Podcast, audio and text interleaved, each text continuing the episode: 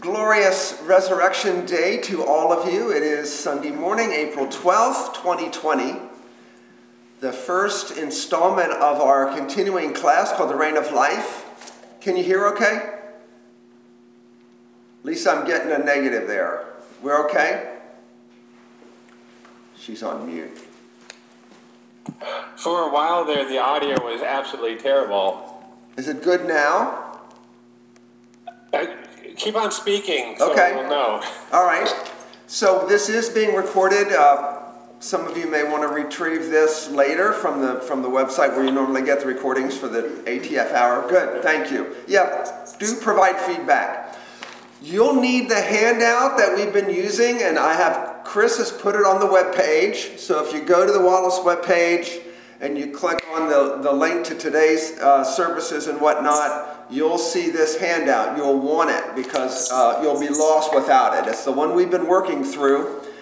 And where we want to pick up this morning after I pray is we're going to try to finish our overview of the book of Romans leading into chapter 5, verse 1. Hopefully, we get there this morning.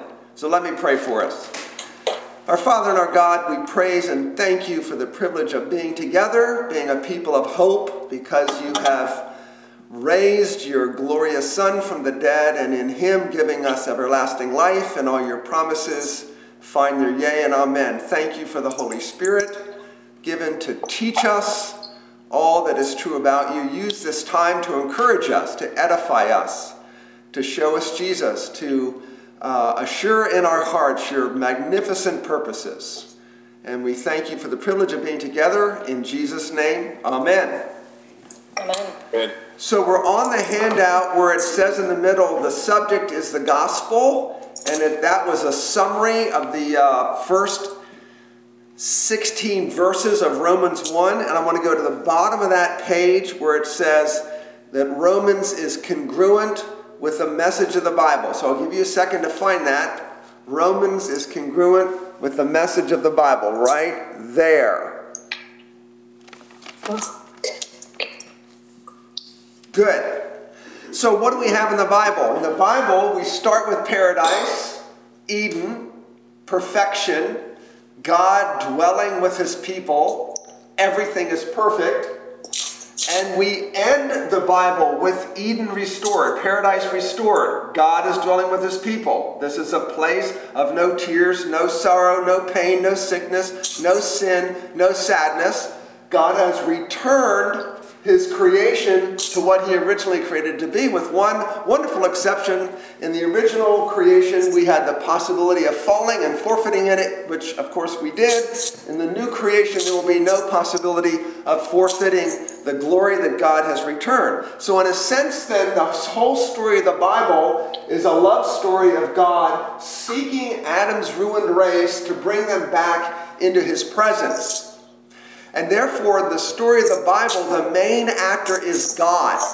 Wherever you are in the Bible, the question you want to ask is, what is God doing to bring about this restoration? So ultimately, every passage points to the faithfulness of God to keep his promise that from the seed of the Redeemer he will bring, Genesis 3.15, he will bring the hope of the world, the hope of the nations. Obviously, that's the Lord Jesus Christ. So the story of the Bible is a love story. God seeking and saving a people for himself, and the objects of God's actions are Adam's ruined race. This is what you might call the meta narrative, the overarching narrative of the entire Bible.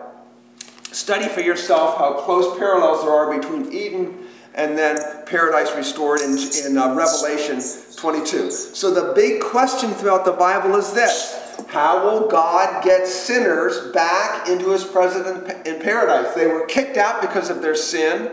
It's absolutely too perilous to come back into the presence of God if you're a sinner. The, the flaming swords of the angels are showing that. You can't get to the presence of God without coming under judgment.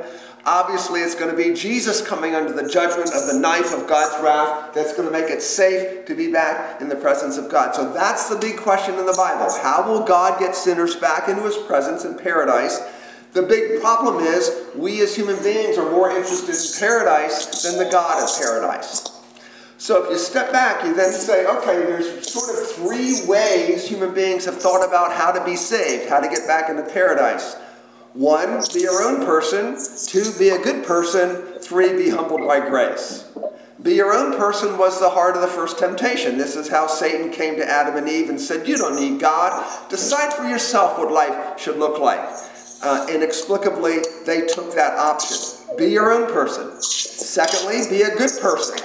This shows up when Adam and Eve begin to cover their guilt with their fig leaves. They're going to try to cover for their own shame. And of course, right there we have hints of the grace and mercy of God. He sacrifices an animal to cover them, foreshadowing, uh, for, for you know, anticipating that Christ will have to be sacrificed to make them good enough for God's presence. And the third is totally counterintuitive, and that is to be humbled by grace. Just one implication for you most of the people that you meet are in one of these three categories. They're, they think about be your own person, or be a good person, or if they know the gospel, they've been humbled by grace. So the truth is, God has to cover their nakedness. So you might say that the story of the Bible is restoring relationship through a redeemer, or reconciling rebels by a ransom. That ransom Jesus will pay. All right, so I like to alliterate, so yes, forgive me. Let's go to the next page. We're going to look at a number of different outlines of the book of Romans. the one at the top is divided into three categories man's problem, in the middle, God's solution, and then our response. And this just shows you how orderly and systematic and thoughtful Paul lays out his doctrine and his teaching. Man's problem, of course, is sin.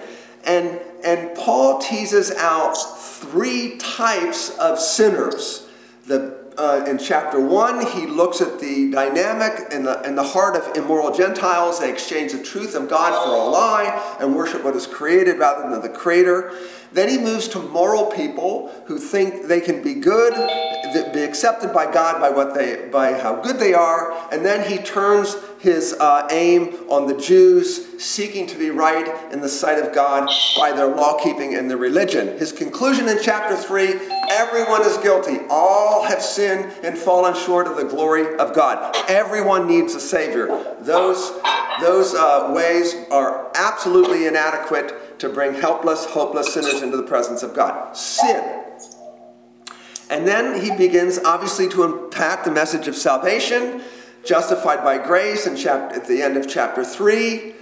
The prime example of how to be saved by grace through faith is Abraham, an entire chapter devoted to the faith of Abraham in 4. And then in 5, he begins to unpack the benefits of justification and, and compares our solidarity with either Adam or Christ. In chapter 6, he begins to look at sanctification. We're dead to sin. Chapter 7, we're dead to the law, life in the Holy Spirit. Chapter 8. And then he does an excursus, as it were, on Israel. He's absolutely burdened because most of the nation of Israel is not believing the gospel. They rejected the one promised to them. And so, chapter 9 is an excursus on Israel's past. Chapter 10, Israel presently and chapter 11, Israel's future. Incidentally, I'm probably not going to have a lot of interaction with you this morning just by nature of the technology, so if you don't mind me lecturing at you until 10 o'clock, thank you for bearing with me in that. And then you get to the service part uh, in the last portion of Romans gifts and love in chapter 12, church state, chapter 13, and then a case study in the weak and the strong, chapters 14 through 15. Okay? Nice sort of systematic overview of how Paul unpacks the gospel. You could put it this way if you look at the next one, just another simple outline. Man lost in sin, chapter 1 through 320. Justified by faith, 321 through 521. Sanctified by the Spirit, 6 1 through the end of 8. Chosen by God, 9 through 11. And transformed by grace, 12 through 16. Kind of just all works out very neatly and beautifully this way. Paul's a systematic thinker. Again, uh, number two on this handout, the key verse, Romans 1 16 and 17. This is, this is the theme for the whole book. Paul writes, I'm not ashamed of the gospel. It is the power of. Ask them to mute. Oh, if you would uh, mute your uh, little thing there, there's an icon down at the bottom that says mute. You should have a little arrow through it. Therefore, there uh, we won't have, have to hear you. Thank you. Um, well, let's just push pause. Well, I was going to ask for questions. I probably. Let's just move on. Sorry.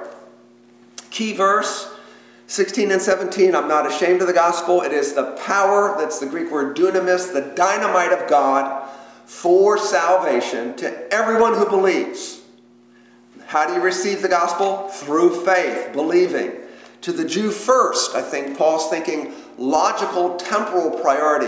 The, the gospel is going to the Jews first. Jesus appeared to the Jewish people first. Where does Paul go when he goes on his missionary journeys? He goes to the synagogue first. And to the Gentile, the gospel's for the world because the world is in rebellion against God. Everyone needs the same gospel. For in it, the gospel, the righteousness of God is revealed from faith to faith, for as it is written, the righteous shall live by faith. And there the righteousness of God is, it isn't, it isn't the attribute of God's righteousness where you might say, God has the attributes of mercy, sovereignty, self existence, eternality. God's a righteous and just God. No, here the phrase the righteousness of God means the way a righteous God makes unrighteous people perfectly righteous for his presence. In fact, that's a really good way to do evangelism. If I uh, meet a Mormon and I begin to engage with a Mormon or a Jehovah's Witness about the gospel, that's how I'll frame my question to them. God is holy and righteous. No one can stand in his presence without sin, right? Right. How do you expect to stand in the presence of God forever if you have sin? Where do you find the perfect righteousness without which you'll never hope to stand in the presence of God? And of course, that points us to the imputed righteousness of Jesus. And it isn't in us, as we all know. So, number three, Paul develops, here's another way of looking at Romans Paul develops justification by faith. So, the first part is the need of justification. What have you done with God? The method of justification, what God has done for you.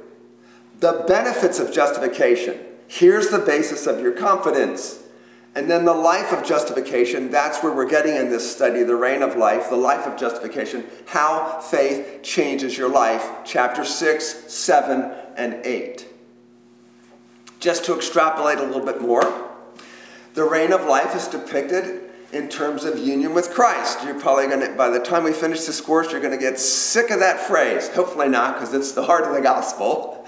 Union with Christ. In our union with Christ, we are gloriously freed from wrath, chapter 5, 1 through 11, and therefore have peace with God. Freed from death, 5, 12 to 21, through the grace and righteousness of Christ we're freed from sin, chapter 6, because of our spiritual resurrection in union with Christ. We're freed from the law, chapter 7. Freed from fear, chapter 8, walking in the power of the Spirit. Union with Christ is about new freedoms, a change of address, as it were. You, never, you no longer live at 112 Adam Street. You're now gloriously united to Jesus Street. You have a new address and all these freedoms that accompany being in union with Christ. Those are the things we're going to unpack beginning in chapter 5.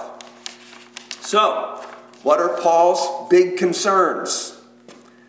Here's another way to put it A, how are we made perfect for the presence of God? Answer, justification. B, how do we grow in personal holiness? Sanctification. And what is the relationship between justification and sanctification? And here, some specific words are probably helpful for us. Justification is punctiliar.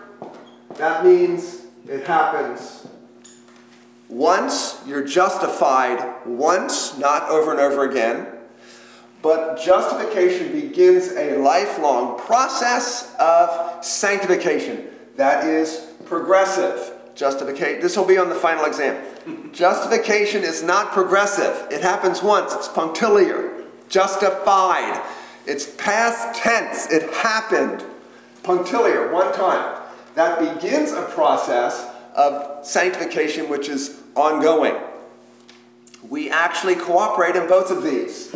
We exercise faith in our justification, we exercise faith and repentance in, in, in both of these. Where we are passive is at regeneration. We're dead in sin. God looks upon our hearts and brings life where there was dead. We are passive at regeneration. We are active at conversion. Okay? We're the ones believing. Nobody's believing for us. But the only reason we can believe and repent is we've had a prior resurrection of heart. The Spirit of God has given us the gift, the ability, the desire to repent and to believe. So justification happens once, and therefore justification and sanctification are inseparable. A justified person will begin to be sanctified. You can't be sanctified without justification. That's the relationship between them. All right, we have finally arrived at chapter 5, verse 1. This is, in a sense, where we began our class, looking at this transition verse. How do you know it's a transition verse? The word therefore. So at chapter 5, verse 1, the word therefore, Paul has his eye on everything he said from the beginning of the epistle to the end of chapter 4. Therefore, huge summary, huge transition. Now he's going to begin to tease out all the implications of justified by faith. Therefore, he says, having been justified by faith, we have peace with God through our Lord Jesus Christ.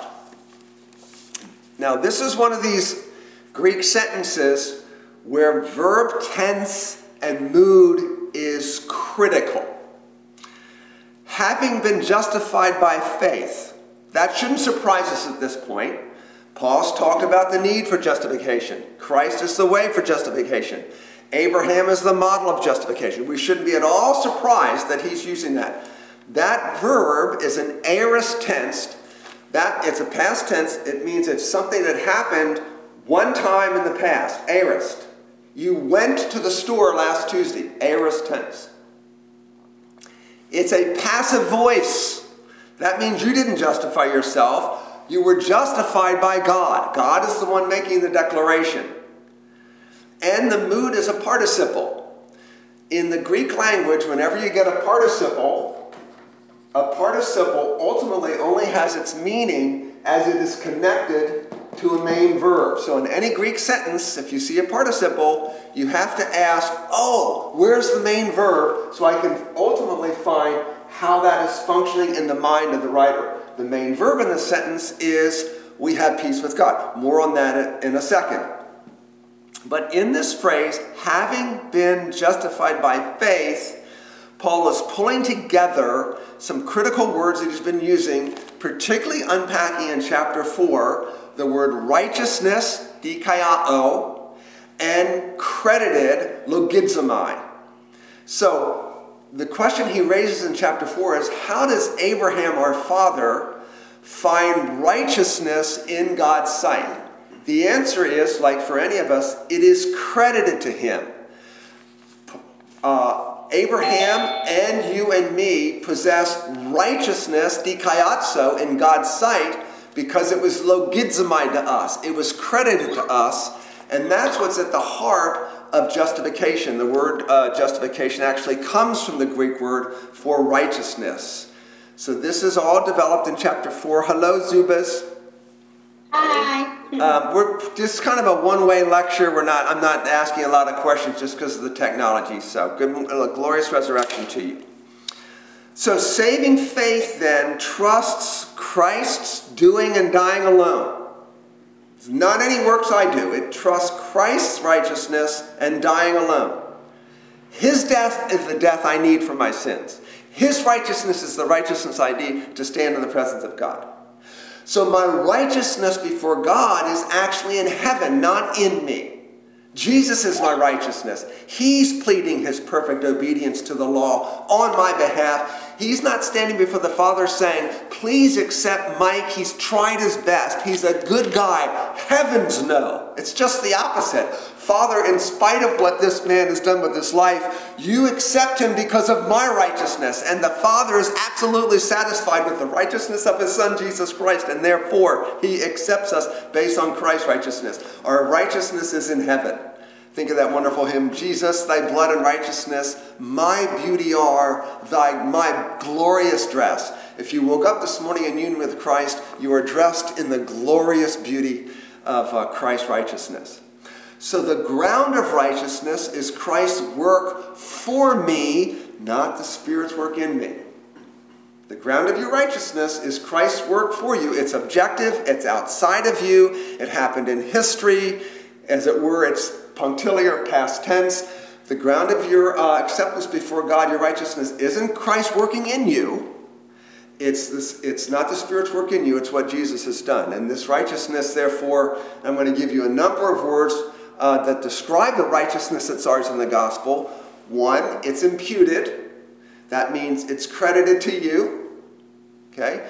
The checks we're supposedly going to get from the government to cover this financial disaster. I've been reading in the news that some of them can be direct deposited into your account if when you filed taxes last year you wanted the US to send their money right to you that is a credited, that's an imputation. That money is credited to your account. Righteousness is credited to us. Thank God, because basically our bank accounts morally are bankrupt, they're empty. It's a judicial righteousness, it's based on Christ's law keeping. His righteousness is sufficient. You need look no further than the righteousness of Jesus Christ for your standing before God. Think of it as an exam Jesus took on your behalf. He passed with flying colors. He got a hundred. There's no more to be done. Don't you can't add anything to Christ's righteousness. It is an alien righteousness. That means it comes from uh, uh, God in Christ, not ourselves. It is a gifted righteousness. Obviously, it can only be received. And let me add a couple other words. It's forensic. It is forensic. God speaks or declares his righteousness over you by uh, the moment you trust Christ. It is spoken over you, it is declared, versus infused or earned. This is one of the big things that drove the Reformation. Where is people's righteousness? The Catholic Church said it's dependent on the means of grace, particularly the sacrament. You get righteousness, it's infused. And the reformers were saying, no, no, no, no, no, no. There's nothing we can add to the righteousness of Jesus Christ already accomplished for us. Don't add to it, receive it, rest in it. Okay? so note the difference. Paul says here, having been justified by faith, the instrumental cause of justification, the way you receive it, the instrument by which that righteousness becomes yours, is faith. The little Greek preposition dia, D I A, expresses instrumentality. Frank and I dia to church this morning in our cars. The instrument by which we got here was not by foot, not by jet plane, not by train. We came by car. That's the instrument. Frank's with me in the room here. Thanks for serving us this morning, brother. The formal or material cause of your justification is through our Lord Jesus Christ, is the work of Christ. Does that make sense?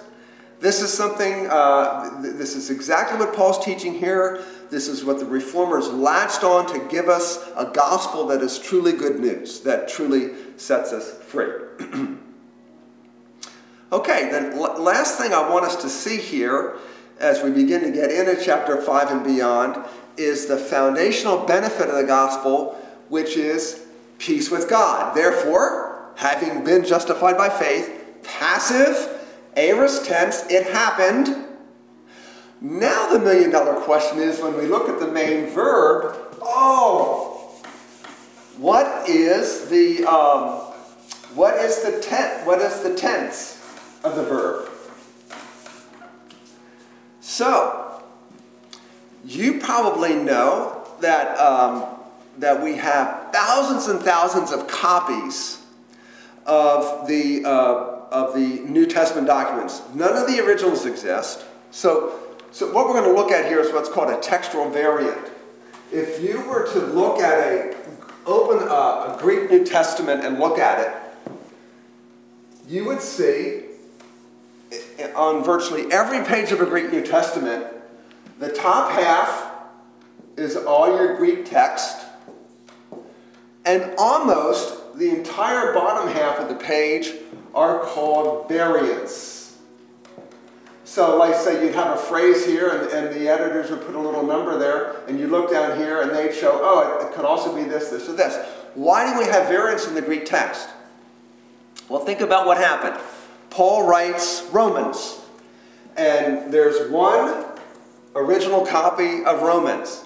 That's the copy we that's the edition we believe is the inerrant, inspired, infallible word of God. That original, it's in the original text that we believe we have the inerrant word of God. The ESV Bible that we use in church here is a translation of copies of the original.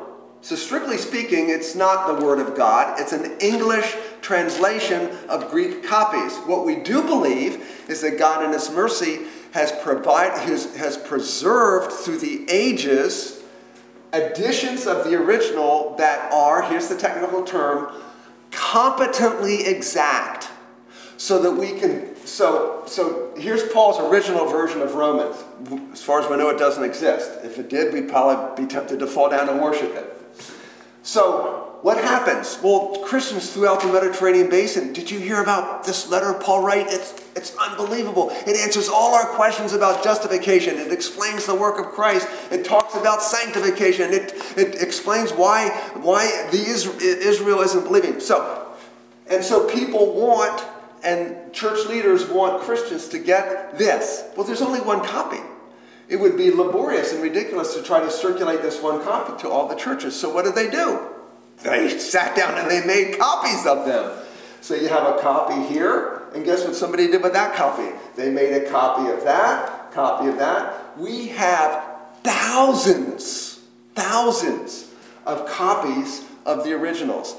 Uh, uh, who's the apologist? Josh McDowell, in his book Evidence That Demands a Verdict, shows that of all the documents of antiquity, by far, leaps and bounds, the Bible is the most documentedly substantiated book of, of all of antiquity. The, the copies are there. So here's what happens we have the original, and Frank might be a scribe, and he'd sit down and he'd be copying this, but it might be easier if Frank's the scribe if I just read it out loud and Frank copied it. That might be a little bit better use of time. So we come to chapter 5, verse 1, and in the Greek, Frank hears me read the sentence in the Greek, and we come to the, to the phrase, we have peace with God. That is the Greek verb ekomen, let, let, uh, to have, simple Greek verb. And I say ekomen, and he writes down ekomen. Did you hear the difference? Well, it's the difference between an omega and an omicron, which, in, you know, speaking out loud, there's not a big difference there. Is it echo with an omega or echo with an omicron? Which is it? Well, here's the difference. If it's, uh, you can see here on, on number two, the textual variant, if it's the indicative, it's an omicron, it's ekomen. And it would be translated, therefore, having been justified by faith, we have peace with God. Present indicative. We have peace. Makes sense? Ah, but Frank heard me say and wrote down, and therefore, in some of these textual variants, we have some pretty substantial documents that also have that omicron there. So it's ekomen, which then makes it a subjunctive, and it would be translated, let us have peace with God. Now you have to decide you're a translator of the Wallace translation of the New Testament. We're going to do, we don't like the ESV anymore. We're going to do the Wallace translation. You all are the translation committee. You, you've come and you've studied the textual variants. How do you decide whether it's ekomen, uh, therefore having been justified by faith, let us have peace with God, or ekomen, therefore having been justified by faith, we have peace with God? Is it the indicative, or is it something that we call a hortative subjunctive? Let us have peace. Uh, what are you going to decide, translation committee? where would you look to make the decision? Hint, it begins with a C. Context. Context. Tease it out. What do you think makes most sense? Now, look, um, not all scholars are agreed, so I don't think you can get it wrong. This will be on the final, incidentally.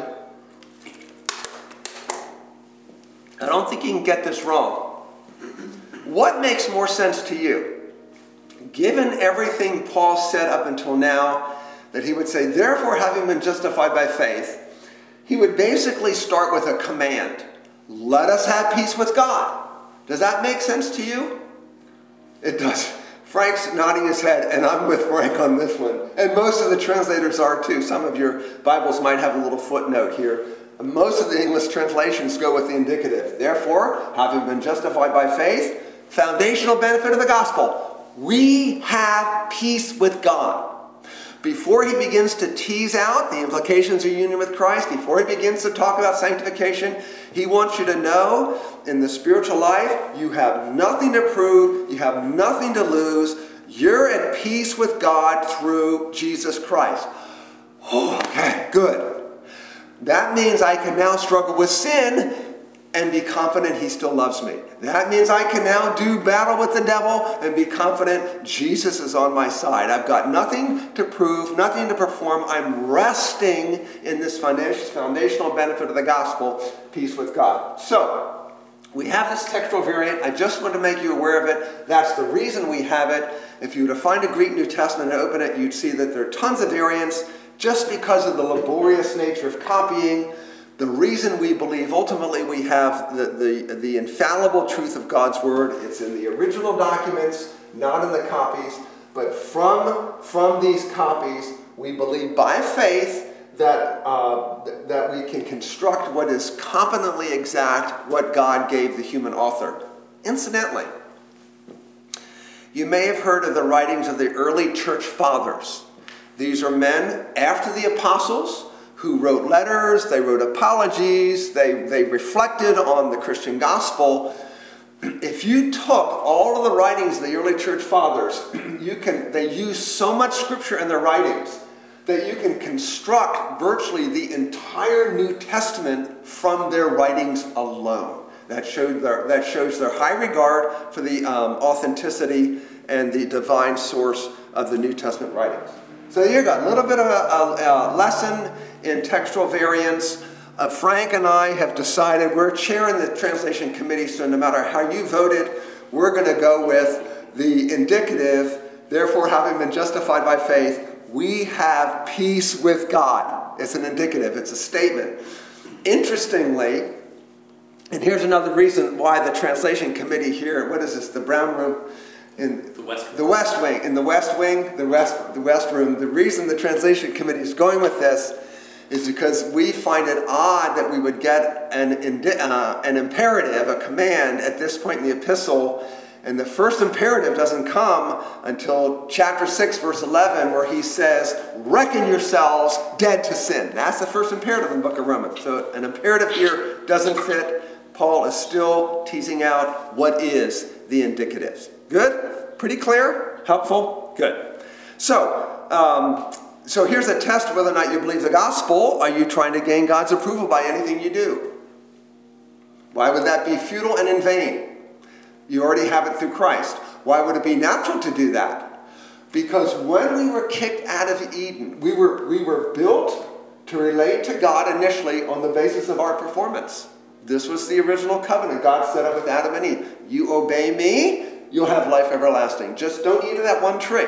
So the whole notion of performing uh, is, is deep in our souls. We're kicked out of Eden, and unfortunately, we're still plagued with this notion that we have something to prove to God. There's something we can do about this unrighteousness that plagues our souls. And that's why the gospel is to set us free from that, to deliver us from that horrible illusion that we can somehow make ourselves good enough for God. But that, that uh, legalism still runs deep in our souls. And it can be only countered by preaching the gospel to yourself every day. So, you're trying to gain God's approval? Do you ever do anything to get Him to love you more? Those are some questions to ask uh, am I really living and moving in the power of the gospel? what we'll begin to see next week uh, tease out tease out the implications of the fact that the reason you can be sure you're at peace with God through Jesus Christ is He's at peace with God. He's at peace with His Father. And that's what the resurrection is all about. He offered his father a sacrifice for the sons of his people on Good Friday, and the father was absolutely pleased with that sacrifice, raised him from the dead, and as you'll hear in my sermon in a little bit, when uh, Peter says, gave him glory, the father gave his son the glory of the Redeemer. He's saying to his son, You did it, what we planned from all eternity, you accomplished. You are the Redeemer of my people. You have that glory. We're at peace, and that what, what's the absolute sure sign that the son's at peace with the father? He ascended to heaven and sat down at his right hand. And therefore, if you're in union with Jesus by faith, you are as at peace and safe and secure in this universe as Jesus is. We find all of uh, the benefits of our lives, all the assurance of our lives are in Christ. And that's why Paul says in Ephesians, Ephesians 2, he made us alive together with Christ, regeneration, raised us up together with Christ, and seated us together with Christ in the heavenly places. More on union with Christ from Paul in Ephesians 2. He's going to unpack that in a lot of detail, starting in uh, chapter 5, verse 2. That's what we'll pick up next time. Let me pray for us. Lord, we desperately need your gospel. We need Jesus. We are thankful to confess by the Spirit working in us. We bring you nothing. We are dead apart from your life giving Spirit, and we confess the glory of desiring to believe in Christ, to repent, to turn from ourselves to Him, to forsake our own doing, and to rest in His. We bless you, Jesus, for your righteous life. We bless you, Jesus, for your sacrificial death. It was sufficient, it was enough. You yourself said in your last dying breath, It is finished. The life of righteousness needed to stand in the presence of God, completed. The death without which we'll never be cleansed of our sins, offered. It is finished. It is all in you, our Savior. You're our all in all. All that we could ever need, all that we could ever hope for, it's all in Christ. Thank you. So, for opening our eyes to see this, giving our hearts the ability to believe it, to rest in it, for these miraculous graces of the Holy Spirit, we thank you today and pray we would be effective in sharing this wonderful simple message with others, with our children, our parents, neighbors, friends, those we work, uh, we work with. And so we pray together now for our worship service that you would be glorified, Jesus, as the reigning, living King of glory, our Prince of Peace, the one who is the resurrection and the life, the first fruits of the final resurrection. Give grace to the musicians, to Jamie, to me, that what we say will be pleasing to you by the power of your Spirit. Use it to uh, edify your people. And we pray for many to tune in who may not know you, that you'd open their eyes as well. Open their eyes to see Christ. In his precious name, amen. Thanks for tuning in. I'll see you next week, 915.